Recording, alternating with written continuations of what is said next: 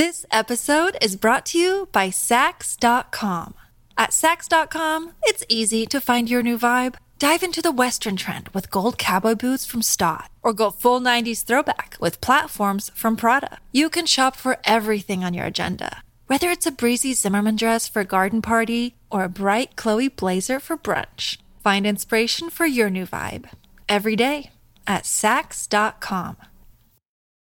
When you need mealtime inspiration, it's worth shopping Kroger, where you'll find over 30,000 mouthwatering choices that excite your inner foodie. And no matter what tasty choice you make, you'll enjoy our everyday low prices, plus extra ways to save, like digital coupons worth over $600 each week. You can also save up to $1 off per gallon at the pump with fuel points. More savings and more inspiring flavors make shopping Kroger worth it every time. Kroger, fresh for everyone. Fuel restrictions apply. Another day is here, and you're ready for it. What to wear? Check. Breakfast, lunch, and dinner? Check. Planning for what's next and how to save for it? That's where Bank of America can help. For your financial to-dos, Bank of America has experts ready to help get you closer to your goals. Get started at one of our local financial centers or 24-7 in our mobile banking app. Find a location near you at bankofamerica.com slash talk to us. What would you like the power to do? Mobile banking requires downloading the app and is only available for select devices. Message and data rates may apply. Bank of America and a member FDIC. Welcome to the New Books Network.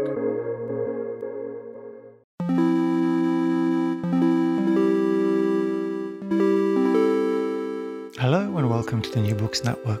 I'm Pierre d'Alancaisez. Crisis? What crisis?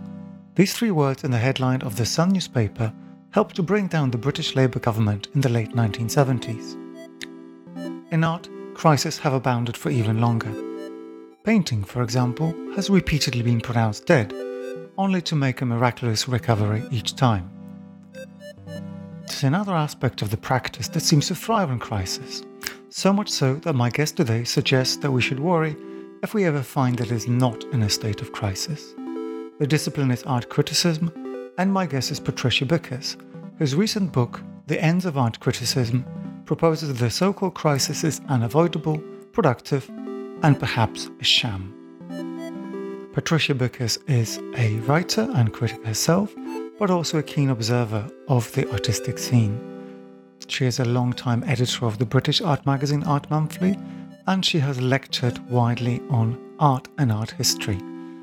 I'm very happy that Patricia joins me now to discuss her book, her work, and all things art. Welcome to the show, Patricia. Thank you very much. Well, it's quite a treat to have you here, not only because I'm excited about the book and, and your work, but also because we are meeting in person a day after restrictions have been lifted on Freedom Day in England. So this is quite a first in my series of, of interviews. And normally I ask my guests to introduce themselves in a kind of way that maybe lays at the intellectual ground but doesn't necessarily connect to the research that we end up discussing. But I think with you it might be impossible to do that because Art Monthly and your role as editor as an art critic in it and through it and throughout it is unavoidable. So maybe Maybe I could ask you to introduce the magazine and yourself, how you came to write contemporary art criticism and what it is that we're contending with.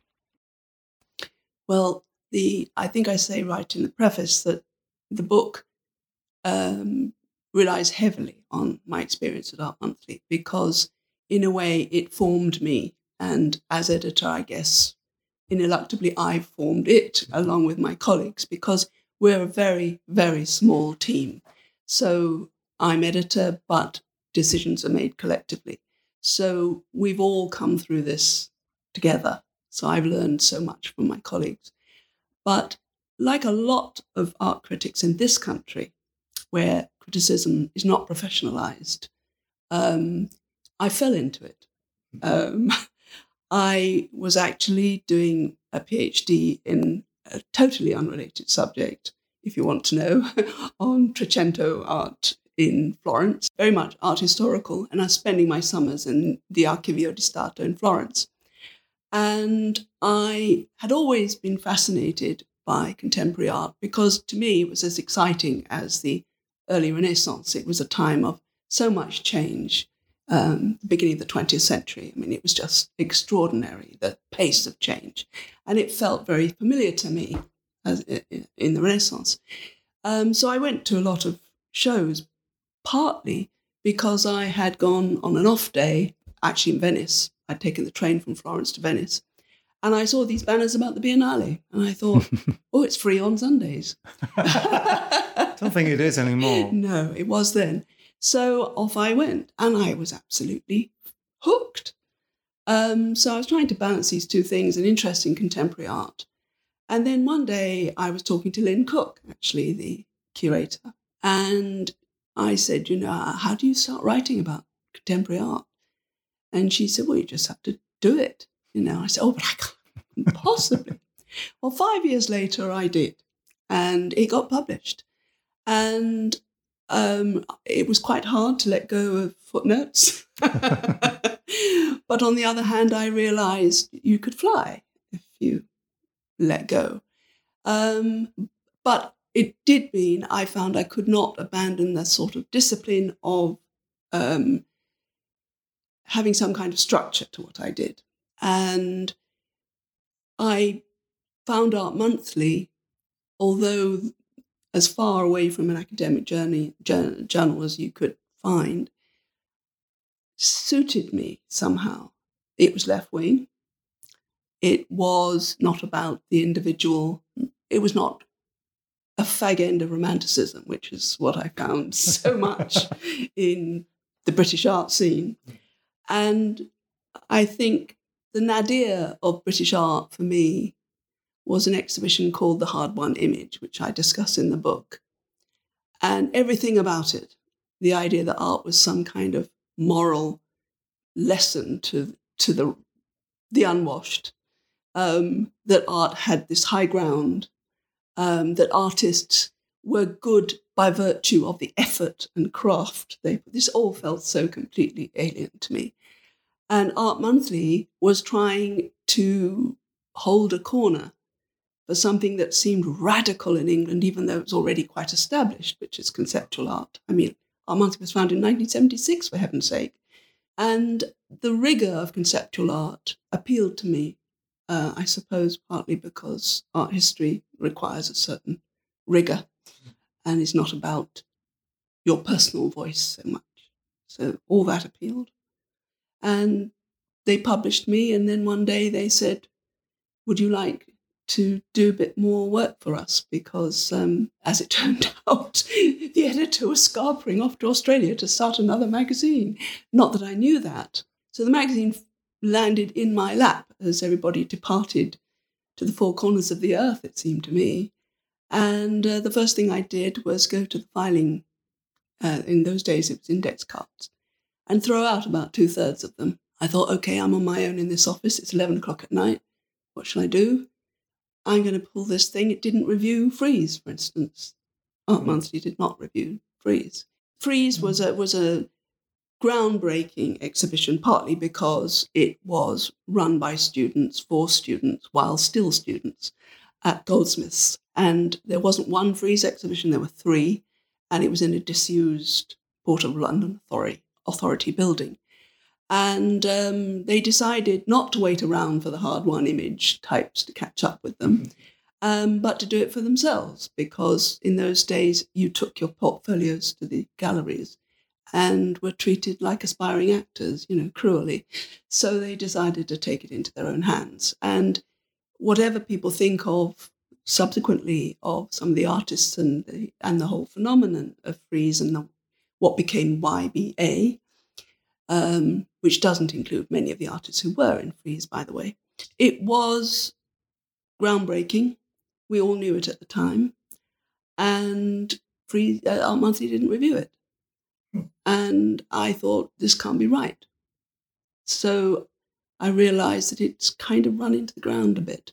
It sounds a bit arrogant of me to say, but you know, when the when the publishers are away and the editors in Australia, you think, okay. yeah. That's quite amazing. There's this story you just introduced. You started off with the idea of being at the right place at the right time, essentially. Mm-hmm.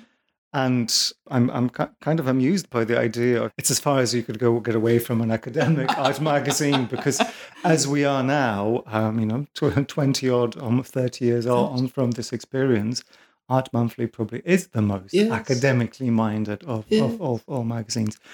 Well, not academically, but serious. Yeah. So I think with this introduction, it will be clear to, to the listeners that we, we won't be straying away from the situation too far, is that we are going to be to be sticking with Art Monthly and its history. I need to ask a kind of disarming and stupid question. What is art criticism? what is it now? We, we, we, we'll get to, the, to whether it's in crisis or, or not in a moment, but what function does it play, particularly now? What function does it play now, all these years since since you, you destroyed all these index cards? um, well, funny you should say it's a daft question because I asked a similar daft question of my professor in my second year doing art history as an undergraduate. And I said, Professor Bell, what is art history? And his response was, well, it's not art criticism. Quite crossly. That's helpful. Never did answer my question, by the way. And I subsequently realized that art historians had a chip on their shoulder because, of course, they carved art history out of history. Um, and it gave them a certain sense of their own status to look down on criticism. Whereas, of course, Vasari was an art critic. He certainly was a bad historian. his own prejudices distorting quite a lot of his material, but fascinating. And he knew the art and he engaged with it. Now, that's my view of criticism. Criticism to me is a close engagement with art, and it is together with the desire to communicate that. In a way, you're an interface, that's all. People became misdirected, I think, by thinking it's all about value judgment, which is something we can talk about more later. But I think that's just misdirection and, well, arrogance. Um, and perhaps is all tied up with that whole idea that art is somehow moral or about morality. Um, for me, it is simply a conversation, but an informed one. I'm not interested in people who say, oh, know what I like. That's fine. But it's not what Art is about. As you say, it is a serious magazine. I hope it's funny too sometimes and deeply irreverent. But yeah, it's a conversation. It's about close engagement, about sharing, and about passion, I hope. How do we then arrive at a crisis? What would you describe could be also a description of a certain type of journalism Mhm, and absolutely. the kind of media production that, that proliferates sometimes with, you know, to great, great effect, sometimes to zero impact in the world at the moment. But you've alluded a little bit to, to historical models of art criticism, going going away from the idea of art history. I love the, the fact that you bring up time and time again the 25 year rule in the book, which is this idea that, you know, you have to wait 25 years since a work was made, or maybe even since the artist has passed Yes. before you can say anything objective about what it is that they did. I particularly like the fact that you cite James Elkins lamenting the massively produced and massively ignored kind of mode of art criticism. So he's one of those people who clearly struggles with the idea of having certain parameters, having a clarity. And you set yourself out in a book very straight, straight on, saying that you're not going to draw on, on theory, so there needs to be certain fluidity to, to the practice of art criticism. Maybe you could try to situate all these things vaguely historically, but mm-hmm. also to stake your ground in opposition to this kind of essentialist claims, not necessarily about art practice, but art writing and art criticism. That Well, the first thing is that he's right. There is a plethora of art criticism and different types of art criticism, some of it having little or no impact, perhaps, and, and some of it having more. But I consider that, and I say so, a spectrum, uh, a, conti- con- a continuum of criticism. I don't have a problem with it. And I don't think people today have a problem with it. I think Elkins is betraying his age and perhaps he's done a favor to me because uh, um, I can react against that. And um, it's partly because I'm surrounded by younger people and our writers direct as much of what the content of the magazine is directed by the writers who say, we'd like to write about this. And, and I go and see it. I might not have without their suggestion. So it's uh, much more open. But to get back to this idea that that somehow this this continuum means that there's there's no point that it's all all, all the same. This is directing it, if you like, from the director's seat, which says on the back director or critic or chief critic. Whereas in fact, you should trust the reader more. They can negotiate all these different outlets and they will find, I use the word osmosis, because osmosis is often mistakenly thought to be a process that actually dilutes. No, it isn't. Actually, osmosis collects and gradually distills. And I think that a lot of readers do that. They start perhaps with a blog, and then gradually, if they're still interested, and it's our job as critics to keep them interested, they will come and gradually come to distill their ideas and their commitment and their engagement with art. And if you, for one minute, think as a critic that you can cover all those eventualities, you will fail. Find, it, find out what it is you want to do. And find um, your voice in relation to the artists you want to write about. They will, it's a kind of mutual relationship. You can't be a scattergun critic. You'll end up writing guff for airport magazines, airline magazines. If you want to do that, you'll make more money. That's fine. It's part of the continuum. I read them sometimes. But if you really want a closer engagement, by definition, you will enter this process of osmosis yourself as a critic and your audience or readers with you, or they will find you and you will find them. What I mean is that the very thing that Elkins feels is a crisis, because there were parameters once, there was certainty, is actually liberating. Provided you don't feel you're speaking for everyone and to everyone. Of course you're not. And that's a that's another point of crisis because speaking to everyone is this beautiful position of authority that an art Absolutely. critic, the word critic, exactly. implies. What I really appreciated in, in your book, which is at many levels um, and at many parts, a kind of very off the moment account of you know, where we are. You've, you've, you've clearly finished writing it during the pandemic with with quite a lot of up to the minute experiences, but you you bring up you know discussions and lawsuits between Whistler and, and Ruskin, and I think I think it would be super interesting to to go a little bit into some of those histories of certainties of what it is that criticism, that the functions no longer really serves. And I'm particularly interested in how you see the proliferation, not just of criticism, but of art production. I mean, it would be difficult mm-hmm. to argue that we do not experience, do not have access to, I'm going to guess, a hundred times more contemporary art in, this, in, in the streets of London than we did in the, in the 1980s. So that's, that's something that produces a whole industry with it, with which criticism needs to evolve. The irony is that Ruskin was, despite all the claims made uh, for his virtue, if you like, was playing to the market just as much as Rent a Critic is today because of his authority. I mean, it's very corrupting. It was corrupting to him. He began to believe his own judgment was sacrosanct the judge himself, as I mentioned in the trial that came to trial between Whistler and Ruskin, famously, saw Ruskin in the same light as he saw himself, as administering judgments according to criteria. And Ruskin felt himself to be completely above the market while actually endorsing it all the time. And we have the same decision to make today. He was facilitating a market for a smaller and they would claim more discerning market. And so are critics who descend to that level. You have to make that decision. It is an ethical one.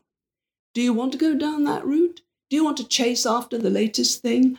Haven't we all seen people, curators, critics, running around the Venice Biennale some these days you have to run around to, to, see as much as you can in mm. the press days when it's free, um, and you can tell. And I, we used to have a sweepstake, you know, so and so is going to be showing so and so because they won the what's whatever prize, you know, and they'll all be scrambling over each other to show. Nobody says they won the prize, but are they any good?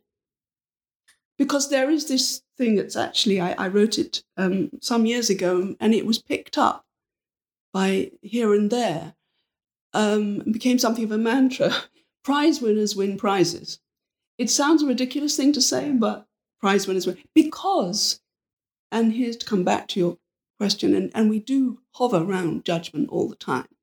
Because people are insecure, now you'll see press releases will start Turner Prize nominated, or better still, Turner Prize winner. And there are lesser prizes in the world, Hugo Boss or the Van Gogh Prize. I mean, lesser in the British press eyes. And this is their only yardstick. In the past, it might have been what Ruskin approved or Clement Greenberg approved, or what Gagosian shows, because these have the gold standard. But this is the market gold standard. I'm not interested in the gold standard. I'm interested in the most interesting conversations. And that critics can flush those out. Critics can say, Have you seen this? Because the market won't tell you. They haven't seen it yet. they can't be asked to go to wherever this small gallery is. And the small gallery, of course, becomes a feeder for the market. And the danger is that the critic who identifies these things also inadvertently feeds the market. That's something we can't control. But we had the conversation first. And it may well be that it was the most in- ah. interesting conversation that artists ever had. Well, that's incredibly interesting and, and beautiful because you argue in the book at various points that artists bring with them their own standards of judgment. Sometimes these are aesthetics, sometimes these are moral. So I wonder whether you could speak a little bit about the kind of diversity and plurality of voices that you have encountered over the years and how that might have informed your idea of the standards of judgment that and the kind of conversations that you seek out with artists now? I don't know. The standards exist, but they they're not absolute. One of the reasons I mentioned that um, when Barnett Newman said aesthetics is for the birds, with that American play on words, aesthetics is like ornithology is for the birds, was um, a very amusing way of saying aesthetics is for the birds unless it is in response to the artist's uh, aims, ambitions for their work. Without reference to the artist's ideas, then to apply aesthetics to that work is a kind of meaningless. This is this is what I mean when when theory starts to develop its own trajectory away from the work, and then you're into exegesis and you're into other things, getting too far from the work. So of course, you also have to subject the artist's claims to scrutiny. Um, you have a, a, a, duty as well as a right to do that as a critic or any other person who engages with the art in whatever role or level. So the work will have standards of its own. The artist will be answerable to themselves, if you like. And you need to engage with the parameters that the work is working within. Sometimes it is in reference to art history or to contemporaries. One of the things I always found interesting as teaching art students as opposed to art historians is they're never looking where the market's looking or where museums are looking. And I can remember uh, a contemporary artist suddenly wanting to talk to me about Caravaggio. And I think, well, whatever led them to Caravaggio? So, in a way, artists bring something to the table and you have to come to terms with it. But you bring something as well. That's what I mean. Why I always call it a conversation, not um, discourse, which is too formalized, is precisely because a conversation is like we're having intimate, face to face, if possible. If not, at least face to face with the work. Don't, for goodness sake, write about work you haven't seen. oh, um, that happens more happens. often than we like to like Absolutely. to admit. I'm sure I mean, the, one, when I say conversation, it's one of the reasons why at Art Monthly we never preview anything. How can you Hmm. preview something? I find that shameful that magazines have previews. So, in the same way, those, there aren't these outside external standards, but teachers of art, as practice rather than theory and history in my case, grill the artist. That's what a crit's all about, isn't it? And we call it a crit. And and critis- criticism is related to the crit. What are you doing here? How do I relate to it? What do I think you're doing?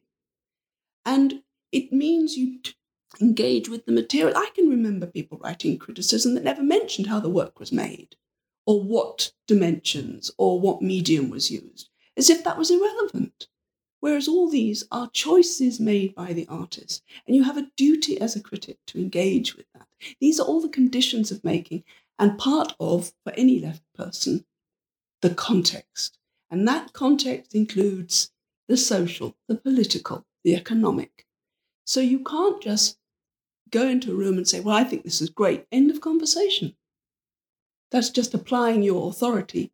And why should anyone care that you think it's great? Hmm. Well, this is a point in the book where your ideas of criticism encounter the notion of the public sphere and the very many ways in which what the public sphere is is both under attack and is undergoing constant transformation under the conditions of neoliberalism and so on and so on.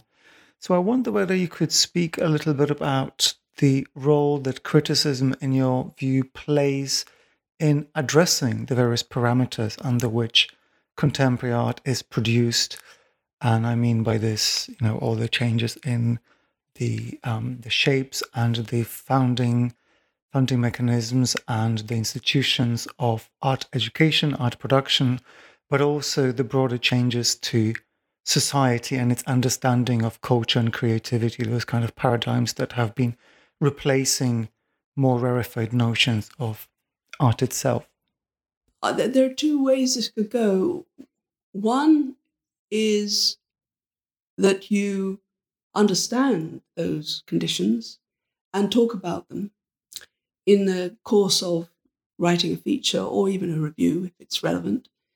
The other one is whether critis- criticism, in some senses, helps produce art, which is which is a different question, and I have deep reservations about that. Now there was a very there was a moment, particularly art text, when photographic image text work, where critics very much felt in some ways they were producing the work with the artist, um, which I, I think is simply not not the case. I think I think some artists flattered some critics into thinking that may be the case, and some artists, some critics abrogated that idea to themselves. But the other idea, the other side of this, is that Art Monthly and other critical platforms and should be there so that, and we, we know this from letters, we know this from social media, feel their pain, have been through it, have observed it, have engaged with it as part of the context in which art is made and understood. And it's clear if you draw a lot of your critics. I mean, there was a time when it, there was a cordon sanitaire between practitioners, as they're called now, or artists, as I prefer to call them, and um, and uh, critics who Yeah. came in with desperate consequences from the literary background in Britain. And there was somehow like there was some kind of ethical divide between the two. And um, then when artists started to write about art, and of course for me, Donald Judd is a is a is a model, um, not of many other things, but of the ability to engage closely with art and to find another way that was not literary and exegetical and parallel, but coterminous, as I, I use that word, that was very popular in, in, the, in the period of minimalism and derivations of minimalism. That idea that somehow the work and its making were coterminous and they constituted together its meaning. What I didn't like about that was it left out the context. So hmm. it was limited, but it was refreshing because it discarded all that narrative and all that exegetical baggage and engaged with the art. So what I demand of criticism is it does all that Judd wanted it to do, but it also takes on the context. And in doing that, you have empathy with the artist and the conditions in which art is made. Because despite the media coverage of them and the enormous wealth of people like Jeff Koons and Damien Hirst, they are the exception, they are not the rule. And out there are thousands of artists making a difference. And sometimes they may never be heard except through their pupils, through their students. But it's crucial because this is all part of what I prefer to call the art ecosystem. And it's a, it's a phrase uh, David Barrett uses a lot. He's our deputy editor. Um, the art ecosystem is something we have to remind the Art Council of that take one part out and the whole thing collapses. And so we are part of an art ecosystem. If you think you're outside it, passing judgment or adding value or operating in the market, that's fine.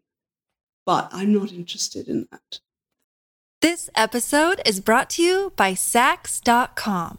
At Saks.com, it's easy to find your new vibe. Dive into the Western trend with gold cowboy boots from Staud, or go full 90s throwback with platforms from Prada. You can shop for everything on your agenda, whether it's a breezy Zimmermann dress for a garden party or a bright Chloe blazer for brunch. Find inspiration for your new vibe every day at Saks.com.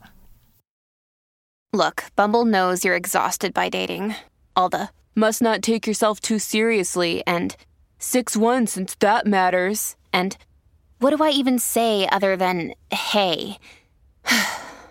well, that's why they're introducing an all new Bumble with exciting features to make compatibility easier, starting the chat better, and dating safer. They've changed, so you don't have to. Download the new Bumble now. I'm interested still to to think about the barriers to entry to that conversation being had because it it strikes me that to participate in the ecosystem, one has to still be able to pass some kind of you know, standard of judgment. You write in the book about the not maybe proliferation, but the existence of um, things like MFA in art and writing, and you just now referred to the not so fantastic consequences of art critics in the UK stemming quite often from literary studies. In and the that, past, yes. and that strikes me as something that's maybe very different in the US. Quite a lot of the authors that I've interviewed speaking and writing about contemporary art have come from from literary studies and and I've found a lot of those perspective refreshing maybe because they're so unusual to to European European ears what does what does school do for the art critic Nothing. well that was let's move on it's it's strange. We we bypassed engaging with criticism and its history and went straight to theory. And whereas America, I, we did have a deputy editor, Jeff Kastner, who went on to work with Cabinet magazine in the US when he couldn't get residency here. And he had done journalism. And that is unknown pretty much in, in the UK.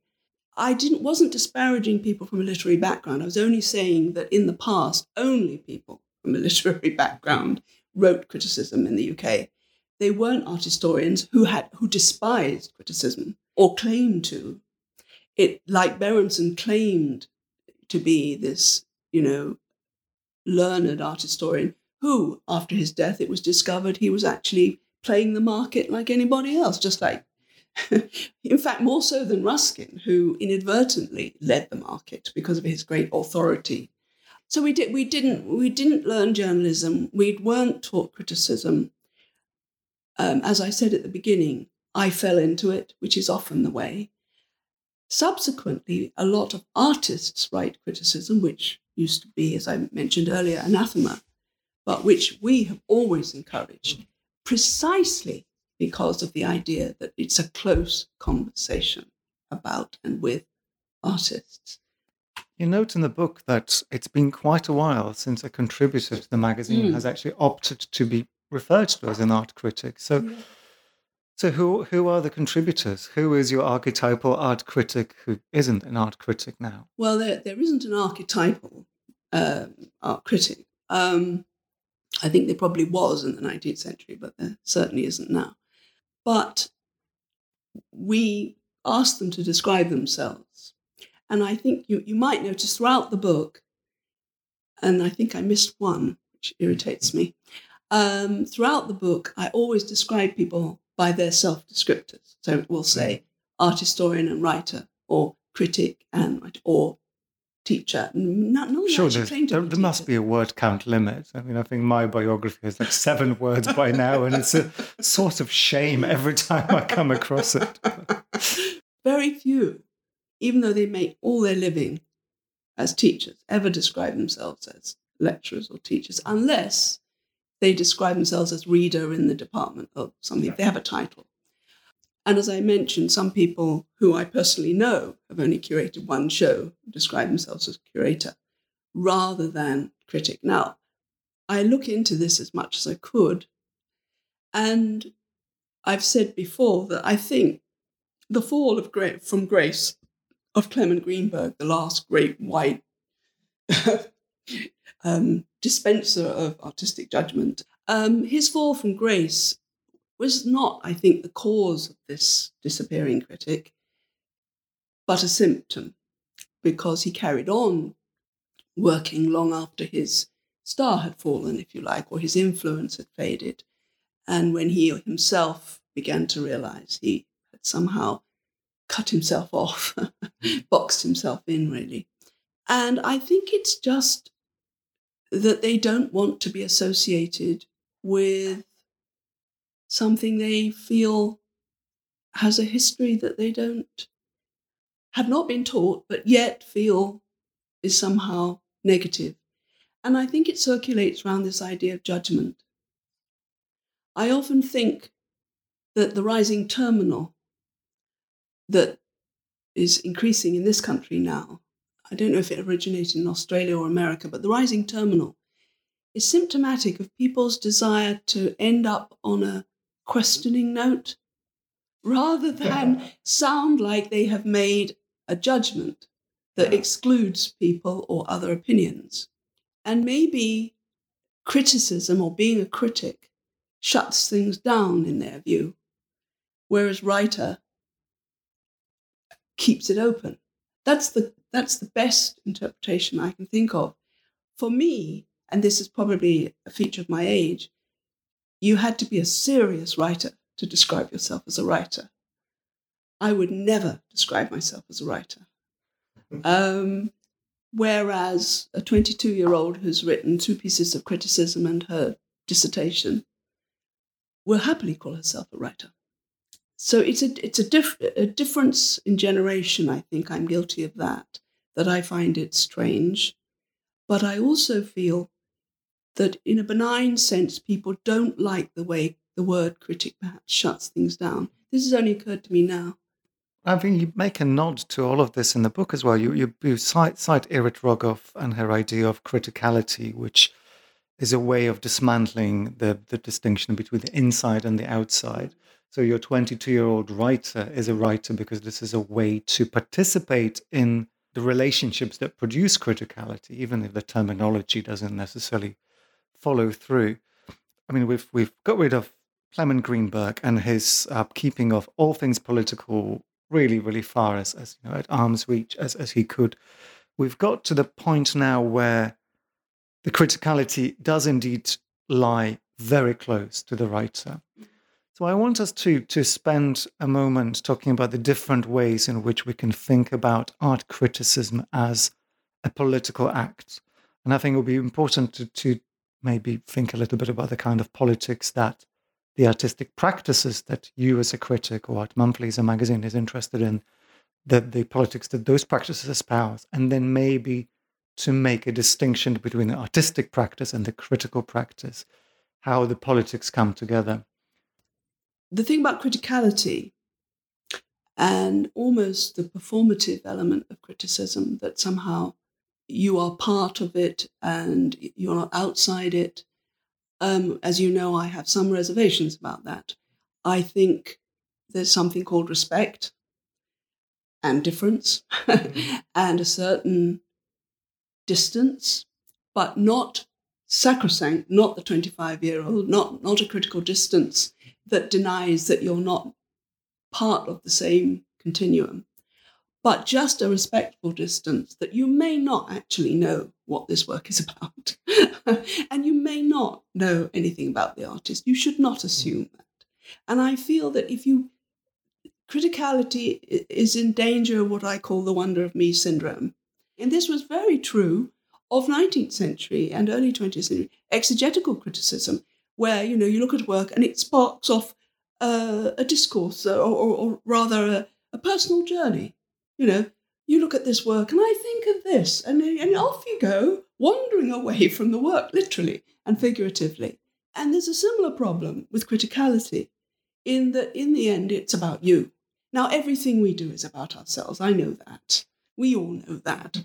But that's where it comes back when I talked about art history, when I talked about Art Monthly and the attraction to me of a certain degree of rigor, a certain degree of respect, a degree of distance. And that's where the politics comes in. Respect for other people, respect for their boundaries. Now, boundaries, as I've said before, are not barriers, they're not borders, they're permeable. And we are here at the point of those boundaries, negotiating them. And that's a political term. You know, we, we have to negotiate these boundaries. Whether you wear your mask today on the tube or not, have respect for the person next to you.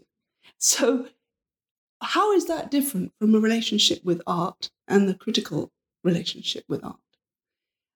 I don't see these, this difference. I think there's a problem with how we teach this when you rightly talk about how still people don't feel the access and all the happy clappy Arts Council notion of let's create and um, getting artists to do social work effectively, doing political, the work of politicians, not political work. This is not the answer. It denies people their right to access art, not creativity, their own by all means. But art is a thing I refuse. I refuse to let this term be replaced by creativity. Creativity is the means, but it's not what you arrive at or are try, striving to arrive at. So I suppose what I'm trying to say is that I can't really see that there's a politics and then there's an art and how you negotiate them. You're in it. And so you're attracted by the kind of art that is respectful. For instance, if it's dealing with um, a subject of war, I don't mean that you like the BBC, you have to be balanced and look at both sides. But I have problems with war photographers who go in there and photograph victims, you know, and they're, oh, sign this disclaimer, you know. Um, in the same way, you are attracted to artists who respect those same boundaries, those same values. And so it becomes self selecting in a way. You're picked out by the artist and the work, and or you identify a dilemma that you've faced. And those, I'm not prescribing. I, because if you if you prescribe, then a you've shut down things for yourself, but you're shutting it down for the listener, the reader. I just feel go out there with this in mind, find something that you relate to, that respects certain boundaries you have, because you are part of the context. And it's one of the reasons painting is so problematic, apart from its history. But uh, problematic, a lot of painting at the moment that's being marketed is market friendly and has masses of positive. You know, we had three sale rooms um, articles in the, la- in the last three issues where Colin Gleadell, who's been our long term um, market reporter, that's exactly why Art Monthly attracted me because it didn't deny the market. it has an art law co- column, it has letters, it has free listings. It's trying to say all of this is part of the context of art. There are legal issues that you may need to know about. You may need defense the market is there, is real, it's not going to go away, but you need to know how it works. And that when something fetches a, last a large price, it doesn't make it a great work of art. I know this is an obvious thing, but if you're 18 or 19 starting art school, you might be dazzled by that. You might think, God, it's about how the market works. And the, our market journalist, he calls himself a journalist, he is a professional journalist, he will tell you how that works. Who is bidding against whom and why? Who is in that, keeping the price up and buying it in house so that the price is not seen to go down? This is all, uh, I'm probably wandering from the point, but for me, this is all part of the same thing. Well, you've alluded to a few things that I find a little bit in tension with one another. Um, you spoke about this idea of self selection, which is, I guess, happens in every human endeavor. So, Art Monthly and the kind of people that you work with are grouped because of certain political and, and ethical ideas. Um, but you also talk about respect and you talk about openness. And at the same time, you speak about the need for detailed adversarial information, the way you just described either the, the law column or the, the sales reports. So, I, Ben, I want to ask you to, to reflect a little bit on the possibility of some kind of political neutrality that the terms you invoked possibly bring? Um, we are clearly of the left. I mean, clearly. We believe in public funding, we believe in the public sphere. So, yes, there is a political position, but it's not party political, it's not dogmatic, um, it's not factional, because we don't want to have factional wars we're not Marxist in any sense that Marxists would recognize because we're not orthodox. Because if you engage with art and with people in a empathetic way, in a way that understands, respects difference, then you you have to be more flexible than any dogma would allow for. But to be clearly on the left is is not to shut things down politically, but it is a signal, it is a sign, it is a, a side, no question. Our readership survey is quite interesting as to where we're read and where we're not. and it's of absolutely no surprises. Hmm. And we're not looking. I remember many years ago, my one of my first public talks at Tate in the days when I used to do those. And someone said to me after I'd spoken about the magazine, is Art Monthly very narrow in its focus? I said, Yes. He said, puzzled, and said, I mean, should it be wider in its focus? I said, No. and they were really surprised. But that's the truth. If you try to be all things to all people, you will be nothing to anyone. I have to say this to the Arts Council all the time. We have to have something that defines us if you like, in the marketplace, because we are out there. We are a business. We do sell. And we're not some public funded uh, sad case. You know, we are a business, one that functions because we don't pay ourselves very well. but that's, that's usually the case on the left. And so we do stand for something. We, we are not all things to all people. We're not for everyone, but we're there if you want us. So, what happens in the writing itself? Mm-hmm. What are the political possibilities of art criticism as you see it now, apart from being present in structures like Art Monthly that, that serve a very particular political purpose to a constituency. Well, to come back to the point we started with, really, the idea of pluralism, too much criticism, and it not being, you know, and nobody listening, nobody. The opposite is the case. I feel so much that in the past I worried. When I joined the magazine, it's no secret that we sold a ludicrous. I, I felt when I looked at the statistics when everyone was away and I was in the office on my own hmm. at 11 o'clock at night going through the cards, and I looked, I thought, I could almost know all the people who buy our monthly. it was shocking. And I thought, now this is everything I don't want a left wing magazine to be. And so now we are about 20,000. But the most important thing is that it's the ripple effect, or as I say, osmosis, because you've got both. You've got ripple to move out, and then they can come back in. And that's where the process of refining comes down because people tweet, people quote, people cite, and then they come back to us. It goes out and then it comes back. Sort of like a, I don't know, I keep mixing my metaphors here. but anyway, I'm absolutely comforted now. First of all, I changed, you know, over the years, we changed the magazine a lot and we started to reach out, we started to listen more, we started to ask our writers what they wanted to read and get out there more and, and, and chuck away some of those people have been writing for years and not really paying attention to what's happening. And so the magazine changed. We began to pick up some momentum. We began. So my point is that the very plurality, the very amount of art criticism written is actually the best thing because it means that you have other ways of reaching out. You don't know, it's like shouting in the desert, you don't know who will hear you. But social media and the newsletter is, is, has just exploded. So we're reaching people. And that will bring the newsletter is designed to bring people back to the magazine. So as soon as social and new media, digital media, enabled us to reach out further, we've done this from the moment I joined the magazine and all the new people came on board. And we do this together, believe me.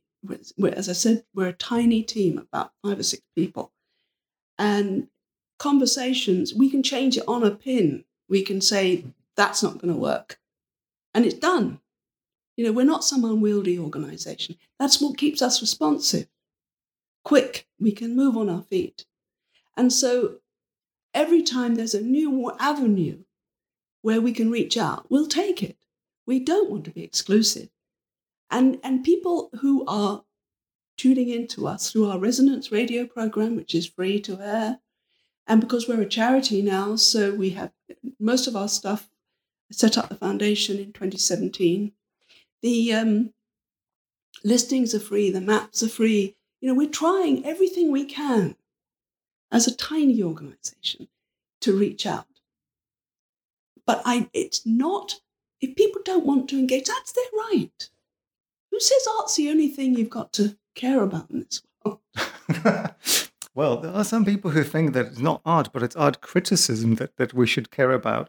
So I, we were talking about tweeting, and we I'm going to try to steer us back to an earlier moment in which you mused whether art writing was art itself. I'm going to read a tweet from um, Jerry Saltz, the, America's best known art critic. So this I, I might completely chuckle up as I go through this. A good critic always puts more into writing about work than the artist put into making it. The artist only creates. The critic must plan that creation and also write creatively enough to deliver the full volume while also creating a thing of beauty and clarity itself. Now, I I can imagine what you're going to have to say say to this, but I also want you to to to use this as a way to talk about your conversations with artists. So one of the things I know you have done, and Art Monthly has done, is that it has carried quite hefty interviews with artists for a long time, and you've published a couple of volumes, anthologies of those. So it would be great to to know what you how you see interviews as a critical form and how they have informed your approach to both the magazine and the art of criticism, if indeed is an art, oh. it is an art at all. well, it's very interesting. I had a conversation with Julian Stallabrass, who is a Marxist and writes for um, Marxist publications, and he objected to the fact that we publish interviews because, of course, bourgeois individualism, you know, the artist as an individual creator. Um, I don't want to bowdlerize what he said, but just to reduce it to the basics. And I said, well, you know, I'm an art historian. It's primary evidence, it's primary material. It's a no brainer. That's the first thing. Second thing, why wouldn't you? Why wouldn't you? Everybody knows an interview is a fiction. it's a work in a way. But my goodness, why would you not ask an artist all those questions you wanted to ask. and all those questions that you know some other people probably want to ask and haven't had the opportunity. So you have a platform where you can. And sometimes, most often, we hope the artist also would like to amplify something or correct something. You bring the same thing, you bring all the same tools to the table, you are respectful, not overawed.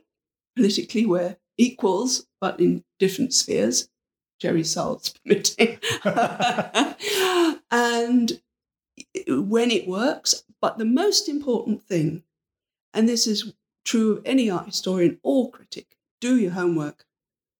My God, nothing makes me angrier when I realize that leading question. Tell me about your latest work. We call this the an HUO question, Hans Ulrich Obrist question. I feel like I'm like my interview technique is under scrutiny now. So I'll, I'll stay quiet from now on. no, do, do your homework. You know, that's about respect. And similarly, I expect the artist to also show respect for the interviewer who has taken the trouble. It's very nerve wracking.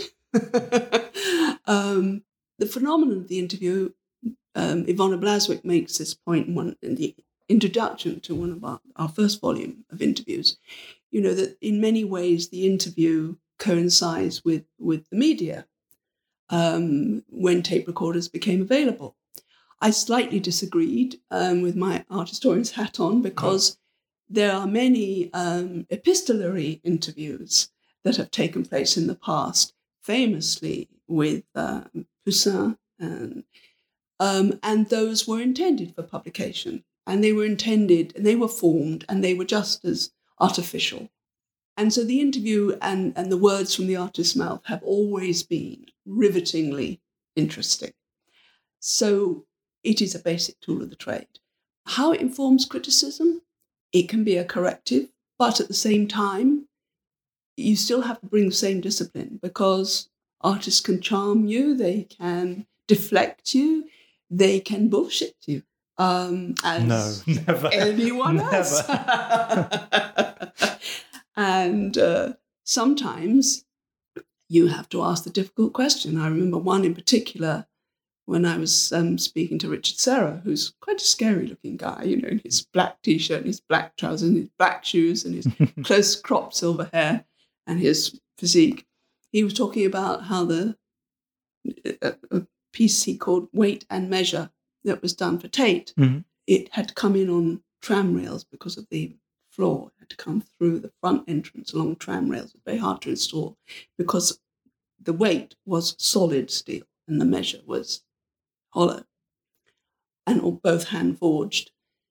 And he was talking about how he wanted to deal with this overweening, powerful, demanding space and I said, How would you feel if I said Tate was having to deal with an over demanding? and credit to him, he laughed and said, I'd agree with you. so it it is a I would call it a golden opportunity. And of course, what was a critical conversation becomes art history. So they're part of a continuum. So I couldn't be happier, could I? oh, brilliant. Well, I look forward to this going in the record as well. Patricia, um, I'm going to I'm going to ask you a, a, usual question, but maybe maybe you can you can weave in a little bit of inspiration and and advice for for for any of our younger listeners who might be keen to follow in your footsteps. So I, would like to know what it is that you plan for the magazine for the next 30 35 years for yourself.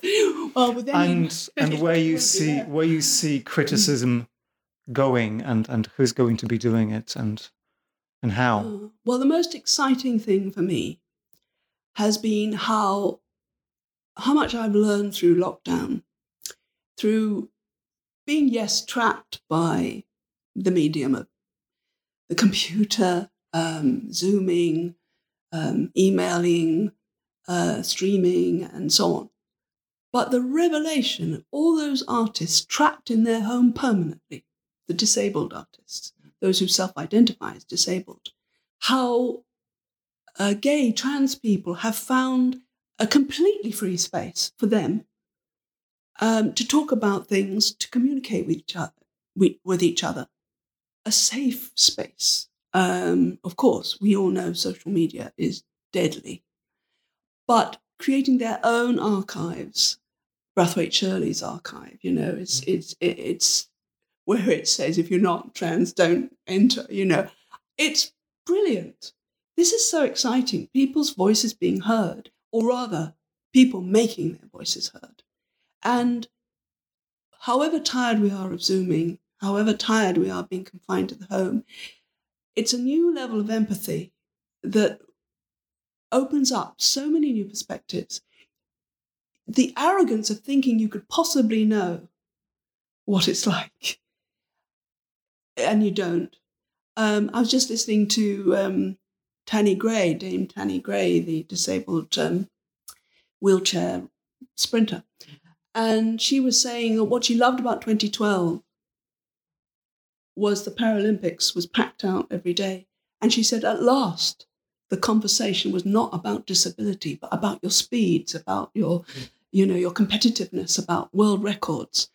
And this this ripple effect has been just amazing that people have found the means to expand the art world. It was always there. We just didn't know. I mean, we thought we were reaching out. This is a point I make that, and you talking about earlier before we were recording, that the art world pats itself on the back and thinks it's this model. But actually, the inequalities in the art world are just as bad as anywhere else. And it's been an absolute revelation and exciting. I mean, every time you think, oh, we've been there, done that, no, you haven't. So if you're young and you want to be interested in this world, you'll find another avenue that we haven't even thought of. It's just, it is actually a very exciting time. It's oppressive, politically speaking, uh, particularly if you're on the left. But in other ways, at least now we're talking about abuse online.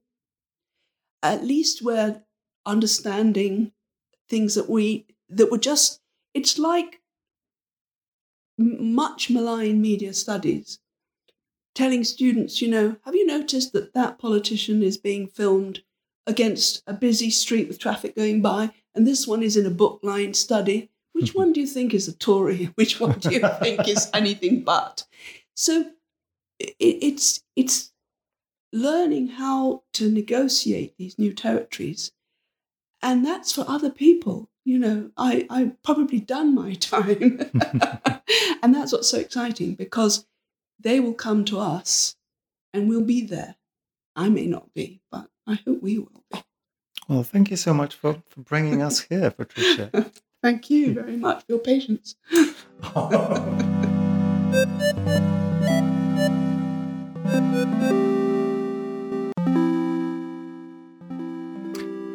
Well, our conversation, in fact, continued for quite some time after this point, and we decided to publish it as a bonus episode. You'll find a link to that and to some of the artistic practices we mentioned in the show notes.